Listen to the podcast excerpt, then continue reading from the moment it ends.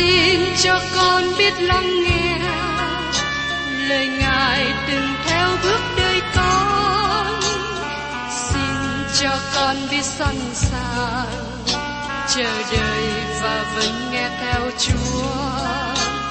Xin cho con biết sẵn sàng thực hành lời chúa đã truyền ban. Hân hoan chào mừng quý vị đón nghe chương trình Tìm hiểu Thánh Kinh. Đây là một chương trình học kinh thánh liên tục và hệ thống trong thời gian 5 năm. Chúng ta sẽ lần lượt khảo sát từ sáng thế ký cho đến khải huyền. Mục sư tiến sĩ McKee là người được Chúa dùng để sáng lập và thực hiện chương trình này. Ông tin rằng lời của Đức Chúa Trời có khả năng đáp ứng mọi nhu cầu cho tất cả mọi người trên thế giới, không phân biệt chủng tộc, văn hóa, trình độ tuổi tác hay phái tính. Ước mong quý vị theo dõi liên tục và giới thiệu cho thân nhân bạn hữu cùng đón nghe. Kính chào quý vị và các bạn. Tôi đã cùng với quý vị khởi sự tìm hiểu ở trong sách tiên tri Sachari. Tôi xin nhắc lại khải tượng về người cởi ngựa dưới cây sim. Đó là một khải tượng đem đến nhiều sự yên ủi cho dân Israel trong thời bấy giờ. Và sau đó, chúng ta tiếp tục tìm hiểu khải tượng về bốn cái sừng và bốn người thợ rèn. Và tiếp đến trong Sachari, đoạn 1 câu 12. Bấy giờ thiên sứ của Đức Sô Va đáp rằng, hỡi Đức Sô Va vạn quân, Ngài sẽ không thương xót Jerusalem và các thành Juda cho đến chừng nào, là những thành mà Ngài đã nổi giận nghịch cùng nó 70 năm nay. Đã 70 năm qua, thành Jerusalem đã nằm trong quan tàn đổ nát. Nhưng giờ đây, những người Israel còn sót lại hồi hương trở về xứ và bắt đầu xây dựng trở lại. Họ kêu cầu với Đức Chúa Trời, còn bao lâu nữa trước khi Ngài đem phước hạnh thật sự đến với chúng tôi? Đức Chúa Trời làm rõ điều này. Ngài không vui lòng với các nước có sự hòa bình và không để ý gì đến tình trạng ở Jerusalem. Đức Chúa Trời có lòng sốt sắng cho Jerusalem, trong khi các quốc gia của thế giới lãm đạm với nó. Đức Chúa Trời trở lại với Jerusalem với sự nhân từ, và các nước khác cũng có trách nhiệm nữa. Nhưng các nước có sự hòa bình, dầu rằng họ không có sự hòa bình lâu dài. Các bạn thân mến, tại đây có một sự ứng dụng về hoàn cảnh của thế giới hiện nay của chúng ta. Thế giới này không bao giờ có sự hòa bình lâu bền, cho đến khi nào Chúa Giêsu Christ đến và cai trị ở Jerusalem, bởi vì Ngài là Chúa bình an. Trong thời gian này, sự bình an là điều mà Ngài ban cho, đó là sự bình an với Đức Chúa Trời vì tội lỗi được tha thứ. Nếu chúng ta được ngay thẳng với Đức Chúa Trời, chúng ta có sự bình an với những người xung quanh, với những nước xung quanh. Thế giới trải qua hai cuộc Thế chiến thứ nhất và thứ nhì trong thế kỷ thứ 20. Nhưng đến thế kỷ 21 này, bắt đầu với những dấu hiệu không tốt. Vì hiện nay, chiến tranh khủng bố xảy ra mạnh mẽ nhiều nơi.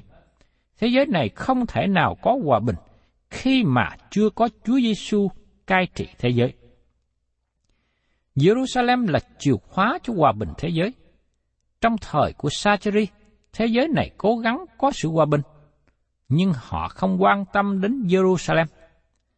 Trong thời gian này, thế giới đang ở dưới sự thống trị của Medi Ba Tư. Các bạn nhớ rằng, trước đó Babylon đã đánh bại Ai Cập và Assyria, và sau đó Medibatu đánh bại nước lớn Babylon. Medibatu cai trị với lãnh thổ rộng lớn từ sông Indus đến địa Trung Hải, từ núi tuyết của vùng biển đen cho đến sa mạc nóng cháy của Sahara. Sự cai trị của họ đem đến hòa bình một thời gian ngắn cho thế giới, nhưng nó không kéo dài. Đến khi Alexander Đại Đế nổi lên từ phương Tây làm dậy động thế giới, không thể có được hòa bình lâu dài, bởi vì thành Jerusalem là chìa khóa cho sự hòa bình. Mời quý vị cùng xem tiếp ở trong Sacheri đoạn 1 câu 13. Đức Sô Va lấy những lời lành, những lời yên ủi đáp cùng thiên sứ đương nói với ta. Xin chú ý, đây là những lời lành và yên ủi. Những lời này rất là hữu ích cho những người còn sót lại thời bấy giờ. Trong thời của Age là lúc công bố sự phán xét, nhưng trong lời giảng của Sacheri, ông công bố sứ điệp yên ủi từ Đức Chúa Trời. Và tiếp đến chúng ta cùng xem trong Sacheri đoạn 1 câu 14. Đoạn thiên sứ đương nói cùng ta, bảo ta rằng, khá kêu lên và nói rằng, Đức Sơ Va dạng quân có phán, ta vì Jerusalem và Sidon động lòng ghen quá lắm. Chúa nói rằng, ta vì Jerusalem và Sion động lòng ghen quá lắm. Sự ghen tương của Đức Chúa Trời không giống với sự ghen tương của con người. Sự ghen tương của con người nổi lên vì sự giận dữ. Nhưng về một phương diện, sự ghen tương của con người xảy ra khi mà người thân yêu của họ bị đem đi khỏi họ. Sự ghen tương này giống với sự ghen tương của Đức Chúa Trời. Jerusalem là thành phố của Đức Chúa Trời, và dân Israel, tức là dân Do Thái, là tiễn dân hay là dân tộc của Ngài. Vì thế, Đức Chúa Trời quan tâm đến sự áp chế của thế giới trên Israel, ngay cả trong ngày hôm nay. Cho nên, Ngài ghen tương mạnh mẽ vì dân tộc của Ngài. Tôi tin rằng trong thời gian như thế, Đức Chúa Trời đang hành động thế cho họ. Thế giới trước đây và hiện nay bỏ dân Israel. Và tiếp đến trong Sachri đoạn 1 câu 15. Và ta rất không đẹp lòng các dân tộc đương yên vui, vì ta hơi không bằng lòng, và chúng nó càng thêm sự khốn nạn. Sự sửa phạt của Đức Chúa Trời với Jerusalem được định trong một thời gian ngắn, nhưng các quốc gia của thế giới muốn quỷ diệt thành phố này. Và trong Sacheri đoạn 1 câu 16, Vậy nên Đức Rô Va phán như vậy, ta lấy lòng thương xót trở về cùng Jerusalem, nhà ta sẽ xây lại trong đó, dây mực sẽ dăng trên Jerusalem, Đức Sô Va dạng quân phán vậy. Ta lấy lòng thương xót trở về cùng Jerusalem. Đức Chúa Trời đã trở lại và đối xử với dân tộc của Ngài trong sự thương xót. Kinh Thánh nói cho chúng ta biết rằng Đức Chúa Trời giàu sự nhân từ. Dây mực sẽ dăng trên Jerusalem. Có nhiều người tin rằng dăng dây trên Jerusalem có nghĩa là có sự xây dựng nới rộng Jerusalem. Nó sẽ được nới rộng và trở nên thành phố lớn trong thời đó. Tôi nghĩ điều đó có thể đúng. Nhưng trong Kinh Thánh, khi nào chúng ta thấy một người với dây đo hay thước đo, có nghĩa là Đức Chúa Trời đang sẵn sàng để hành động trực tiếp trong hoàn cảnh đặc biệt nào đó. Như trong trường hợp này, dân Israel mới hồi hương sau 70 năm lưu đài, và Đức Chúa Trời đang quay trở lại với dân sự của Ngài, và Ngài cũng muốn họ quay trở về với Ngài nữa. Tất cả các nước của thế giới biết rằng, hiểu rằng, sẽ không có hòa bình trên đất cho đến khi nào có sự hòa bình ở Jerusalem. Đó là chìa khóa cho sự hòa bình trên trái đất này. Các bạn có thấy những gì xảy ra trong những năm gần đây minh chứng điều đó không? Các bạn có thấy rằng qua những biến chuyển của dân Do Thái trở về quốc gia bày tỏ dấu hiệu đó không? Quốc gia nhỏ này chỉ có một ít người thật sự làm bạn, trong khi các nước khác bỏ rơi Do Thái tìm kiếm dầu quả hơn là kết bạn với Do Thái.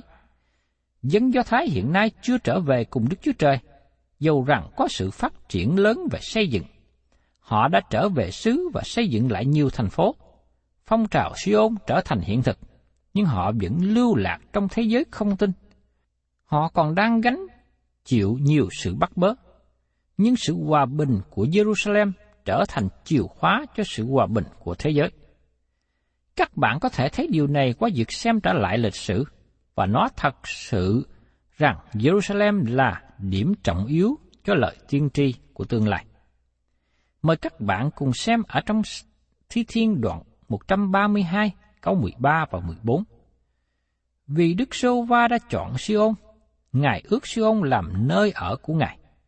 Đây là nơi yên nghỉ ta đời đời, ta sẽ ngự ở đây, vì ta có ước ao như thế. Và tiếp đến trong Thi Thiên đoạn 78 câu 67 và 68.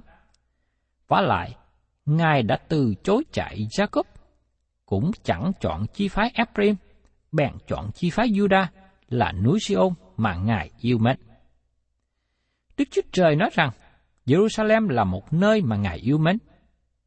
Tôi thành thật nói rằng, Jerusalem không phải là nơi tôi yêu mến, nhưng Đức Chúa Trời sẽ làm cho nó trở nên một nơi thu hút trong một ngày sắp tới. Dầu sự phán xét của Đức Chúa Trời đã đến với Jerusalem, nhưng Ngài vẫn yêu thương thành phố này. Và tiếp đến trong Sacheri đoạn 1 câu 17. Hãy kêu lần nữa mà rằng, Đức Rêu Va dạng quân phá như vậy, các thành ta sẽ còn đầy tràn sự thanh vượng. Đức Rêu Va sẽ còn yên ủi Siôn, còn kén chọn Jerusalem. Điều này hướng về tương lai, vì thế dân tộc này có thể nhận biết rằng họ đang làm việc trong dự định và chương trình của Đức Chúa Trời mà nó mở ra rộng lớn trong tương lai. Tôi thấy có sự ứng dụng cho cơ đốc nhân ngày hôm nay. Các bạn và tôi có làm một điều gì đó cho có giá trị đời đời không? Hiện nay các bạn đang làm gì? Những điều mà các bạn làm có giá trị cho 10 năm tới không? Cho 100 năm tới không? Hay cho 1.000 năm tới không? Các bạn và tôi có đang làm việc trong sự sáng của cõi đời đời không? Đó là điều mà tôi và các bạn cần suy nghĩ về những hành động của chúng ta, và chúng ta cần giữ điều này trong tâm trí của mình. Thưa quý vị và các bạn, Đức Chúa Trời đã tỏ bài cho tiên tri Sacheri 10 khải tượng. Chúng ta đã tìm hiểu khải tượng thứ nhất nói về người cởi ngựa dưới cây sim. Và đây chúng ta tìm hiểu đến khải tượng thứ nhì nói về bốn cái sừng. Mời quý vị cùng xem ở trong Sacheri đoạn 1, câu 18 và 19. Đoạn, ta ngước mắt lên, ta nhìn xem, này có bốn cái sừng. Ta bèn nói cùng thiên sứ đương nói với ta rằng, những vật ấy là gì? Người đáp cùng ta rằng, ấy là những sừng đã làm tan tác Juda, Israel và Jerusalem. Thưa các bạn, tôi kể khải tượng về bốn cái sừng và là một khải tượng, và khải tượng về bốn người thợ rèn tiếp theo là một khải tượng nữa. Nhưng có nhiều nhà giải nghĩa kinh thánh kết hiệp hai khải tượng này thành một, nhưng tôi không giải nghĩa, không hiểu theo cách đó. Sacheri thấy bốn cái sừng, và bốn cái sừng này làm tan tác Jerusalem, Judah và Israel. Họ đã làm tan nát vương quốc miền Bắc và miền Nam. Mỗi cái sừng này biểu tượng cho một vua hay một người cai trị dân ngoại. Chúng ta đã tìm thấy sự diễn đạt điều này ở trong sách Daniel, đoạn 10 câu 24. Mười cái sừng là mùi vua sẽ dấy lên từ nước đó và sẽ có một vua dấy lên sau khác với các vua trước và người đánh đổ ba vua kia. Và trong khải quyền, đoạn 2 câu 17, và mười cái sừng mà ngươi thấy là mười vua chưa nhận được nước mình, nhưng họ nhận quyền vua với con thú trong một giờ. Tôi nghĩ rằng các bạn thấy có nhiều lời kinh thánh khác nữa nói rằng các sừng này biểu tượng cho quyền lực của thế giới chân ngoại. Vì thế, bốn cái sừng mà Sacheri thấy trong khải tượng này biểu tượng đến bốn quyền lực của thế giới chân ngoại. Bốn quyền lực hay là bốn nước này là ai? Bốn quyền lực dân ngoại đã làm tan nát Israel và Judah là Babylon, Medi, Ba Tư, Hy Lạp và La Mã. Một điều lý thú là trong khải tượng kế tiếp, Đức Chúa Trời nói rõ bốn cái sừng này đề cập đến như thế nào khái tượng thứ ba nói về bốn người thợ rèn. Từ ngữ này cũng có thể nói về người thợ mộc hay là thợ điêu khắc. Tôi xin có ghi chú thêm, có một số bản dịch cũ dịch đây là bốn người thợ mộc. Trong Sacheri đoạn 1, câu 20 đến 21, đoạn Đức Sô Va cho ta xem xét bốn người thợ rèn, thì ta hỏi rằng, những kẻ này đến làm chi? Ngài đáp, đó là những sừng đã làm tan tác Judah, cho đến nỗi không người nào ngóc đầu lên được. Nhưng những kẻ này đã đến để làm kinh hãi chúng nó, và để ném xuống những sừng của các nước đã cất sừng lên nghịch cùng đất Judah đặng làm tan tác nó. Chúng ta không có nghi ngờ gì nữa, đây là một trong những lời tiên tri nổi bật của Kinh Thánh. Bốn người thợ rèn này là ai? Có nhiều lời đề nghị về bốn người thợ này. Jerome, Cyril và Calvin. Kể họ là những người biểu tượng của quyền lực siêu nhiên mà Đức Chúa Trời sử dụng. Nhưng tôi không đồng ý với đề nghị đó. Những người thợ rèn và thợ mộc này là những người sản xuất hay những người xây dựng một món đồ nào đó. Tôi mang ơn tiến sĩ Mario Unger về sự giải nghĩa của ông, mà tôi kể rằng nó rất đúng. Vì bốn cái sừng này biểu tượng cho các nước lớn của thế giới dân ngoại trong thời kỳ dân ngoại. Và bốn người thợ này cũng biểu tượng cho bốn quyền lực lớn mà Đức Chúa Trời dùng để hạ kẻ thù của dân sự Đức Chúa Trời, tức là dân Israel. Tôi xin trích dẫn lời giải thích của tiến sĩ Unger. Căn cứ theo lời tiên tri lớn của Daniel liên hệ đến thời kỳ dân ngoại, như được nói trong Daniel đoạn 2 câu 31 đến 35 và đoạn 7 câu 12 đến 13. Có ba cái sừng tới phiên và ở trong tay trừng phạt của Đức Chúa Trời trở thành người thợ rèn. Trong khi cái sừng thứ tư là cái sừng cuối cùng bị hạ xuống bởi dương quốc rộng lớn được thiết lập bởi sự trở lại của Đấng Christ đụng đến kẻ thù của Ngài, và trong thời gian đó cũng là kẻ thù của dân tộc Ngài, như được đề cập ở trong Thi Thiên đoạn 2, câu 1 đến 12. Cái sừng thứ nhất là Babylon bị hạ xuống bởi Medo Ba Tư. Cái sừng thứ hai là Medo Ba Tư theo thứ tự trở thành người thợ rèn thứ nhất. Cái sừng thứ hai bị hạ xuống bởi cái sừng thứ ba là Macedon, Hy Lạp. Cái sừng thứ ba theo thứ tự bị hạ xuống bởi cái sừng thứ tư là La Mã, mà nó trở thành người thợ rèn thứ ba. Cái sừng thứ tư, La Mã này kinh sợ hơn hết, nó không trở nên người thợ rèn, nhưng được chuyển hình trở thành những dương quốc trong những ngày sau cùng và bị tiêu diệt bởi người thợ thứ tư. Dương quốc một ngàn năm được thiết lập bởi sự trở lại của vua, của môn vua và chúa của môn chúa. Trong Khải Quyên, đoạn 19 câu 6. Đoạn, tôi nghe tiếng như một đám đông vô số người, khác nào là tiếng nước lớn, hoặc như tiếng sấm dữ mà rằng, Alleluia, vì Chúa là Đức Chúa Trời chúng ta là đấng toàn năng đã cầm quyền cai trị. Tôi cũng xin nhắc lại cho các bạn trong Thi Thiên đoạn 2 để thấy rõ và hiểu rõ nhiều hơn. Nhưng sao các ngoại bang náo loạn, những dân tộc mưu trước hư không, các vua thế gian nổi dậy, các quan trưởng bàn nghị cùng nhau, nghịch cùng Jehovah và nghịch cùng đấng chịu sức dầu của Ngài. Chúng ta hãy bẻ loại toái hai người và quăng xa xiềng xích của họ. Đấng ngự trên trời sẽ cười, Chúa sẽ nhạo bán chúng nó. Bây giờ Ngài sẽ nổi thạnh nộ phán cùng chúng nó, dùng cơn giận dữ mình khuấy khỏa chúng nó mà rằng, dầu vậy, ta sẽ lập dân ta trên Siôn là núi thánh ta.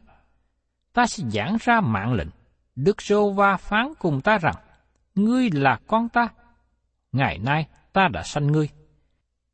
Hãy cầu ta, ta sẽ ban cho con các ngoại bang làm cơ nghiệp và các đầu cùng đất làm của cải.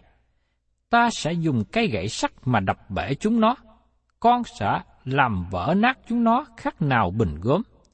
Vì vậy, hỡi các vua, hãy khôn ngoan, hỡi các quan sát thế gian, hãy chịu sự dạy dỗ, khá hầu việc Đức Sô Va cách kính sợ và mừng rỡ cách run rẩy. Hãy hôn con, e người nổi giận, và các người hư mất ở trong đường lối chăng? Vì cơn thạnh nộ người hồng nổi lên, phạm kẻ nào nương náo mình nơi Ngài, có phước thai. Một điều lý thú là nếu các bạn tìm hiểu về lịch sử của La Mã, các bạn thấy rằng La Mã không bị tiêu diệt bởi một quyền lực nào từ bên ngoài. Căn cứ vào lời tiên tri, đế quốc La Mã sẽ được trở lại một lần nữa. Nó đã không chết, nó chỉ bị rớt ra từng mảnh, bị bể ra từng mảnh, bởi vì sự lũng đoạn bên trong của dương quốc. Sẽ có một người đến, và người đó là kẻ chống lại Đấng Christ. Hắn sẽ phục hồi lại đế quốc La Mã. Hắn sẽ trở thành kẻ độc tài của thế giới. Ai sẽ hạ hắn xuống? Đấng Christ sẽ hạ hắn xuống khi Ngài trở lại trái đất này. Vì thế Đấng Christ được biểu tượng bởi người thợ mộc hay người thợ rèn thứ tư. Ngài là Đấng sẽ hạ đế quốc La Mã xuống khi Ngài đến vào cuối thời kỳ đại nạn. Các bạn thân mến, tôi hy vọng điều này sẽ giúp cho các bạn thấy được sự quan trọng bởi việc học hỏi và tìm hiểu toàn bộ lời của Đức Chúa Trời. Bởi vì không có lời tiên tri nào trong Kinh Thánh có thể giải nghĩa theo ý riêng. Đó là chính nó không thể tự giải nghĩa bởi chính nó. Nó phải được đặt vào trong chương trình lớn của Đức Chúa Trời mà nó hướng vào cõi đời đời. Nó là một điều lý thú khi thấy rằng Chúa Giêsu đến thế gian lần thứ nhất, Ngài có danh xưng là người thợ mộc ở Nazareth, và Chúa Giêsu sẽ trở lại thế gian vào một ngày tương lai như một người thợ mộc để hạ kẻ độc tài cai trị thế giới và thiết lập nước của Ngài trên đất và Jerusalem trở thành trung tâm của thế giới. Trước khi chúng ta kết thúc Sacheri đoạn 1 này, tôi muốn kêu gọi sự chú ý của các bạn liên hệ đến một sự kiện nổi bật được ban cho trong mỗi khải tượng của 10 khải tượng. Lẽ thật đó là, thứ nhất, Đức Chúa Trời không hề bỏ quốc gia Israel, tức là Do Thái. Điều thứ hai, Đức Chúa Trời nói Israel, Judah và Jerusalem. Ngài muốn nói chính xác về khu vực địa lý. Ngài nói theo nghĩa đen. Một điều chúng ta cần lưu ý rằng, các tà giáo trong thời hiện nay giải rằng Anh Quốc và Hoa Kỳ là mười chi phái lạc mất. Họ nói thế nhằm mục đích tôn cao chính họ và cho rằng họ là những người được chọn. Do vậy, chỉ có một cách mà Đức Chúa Trời chọn con người ngày hôm nay là ở trong đấng Christ.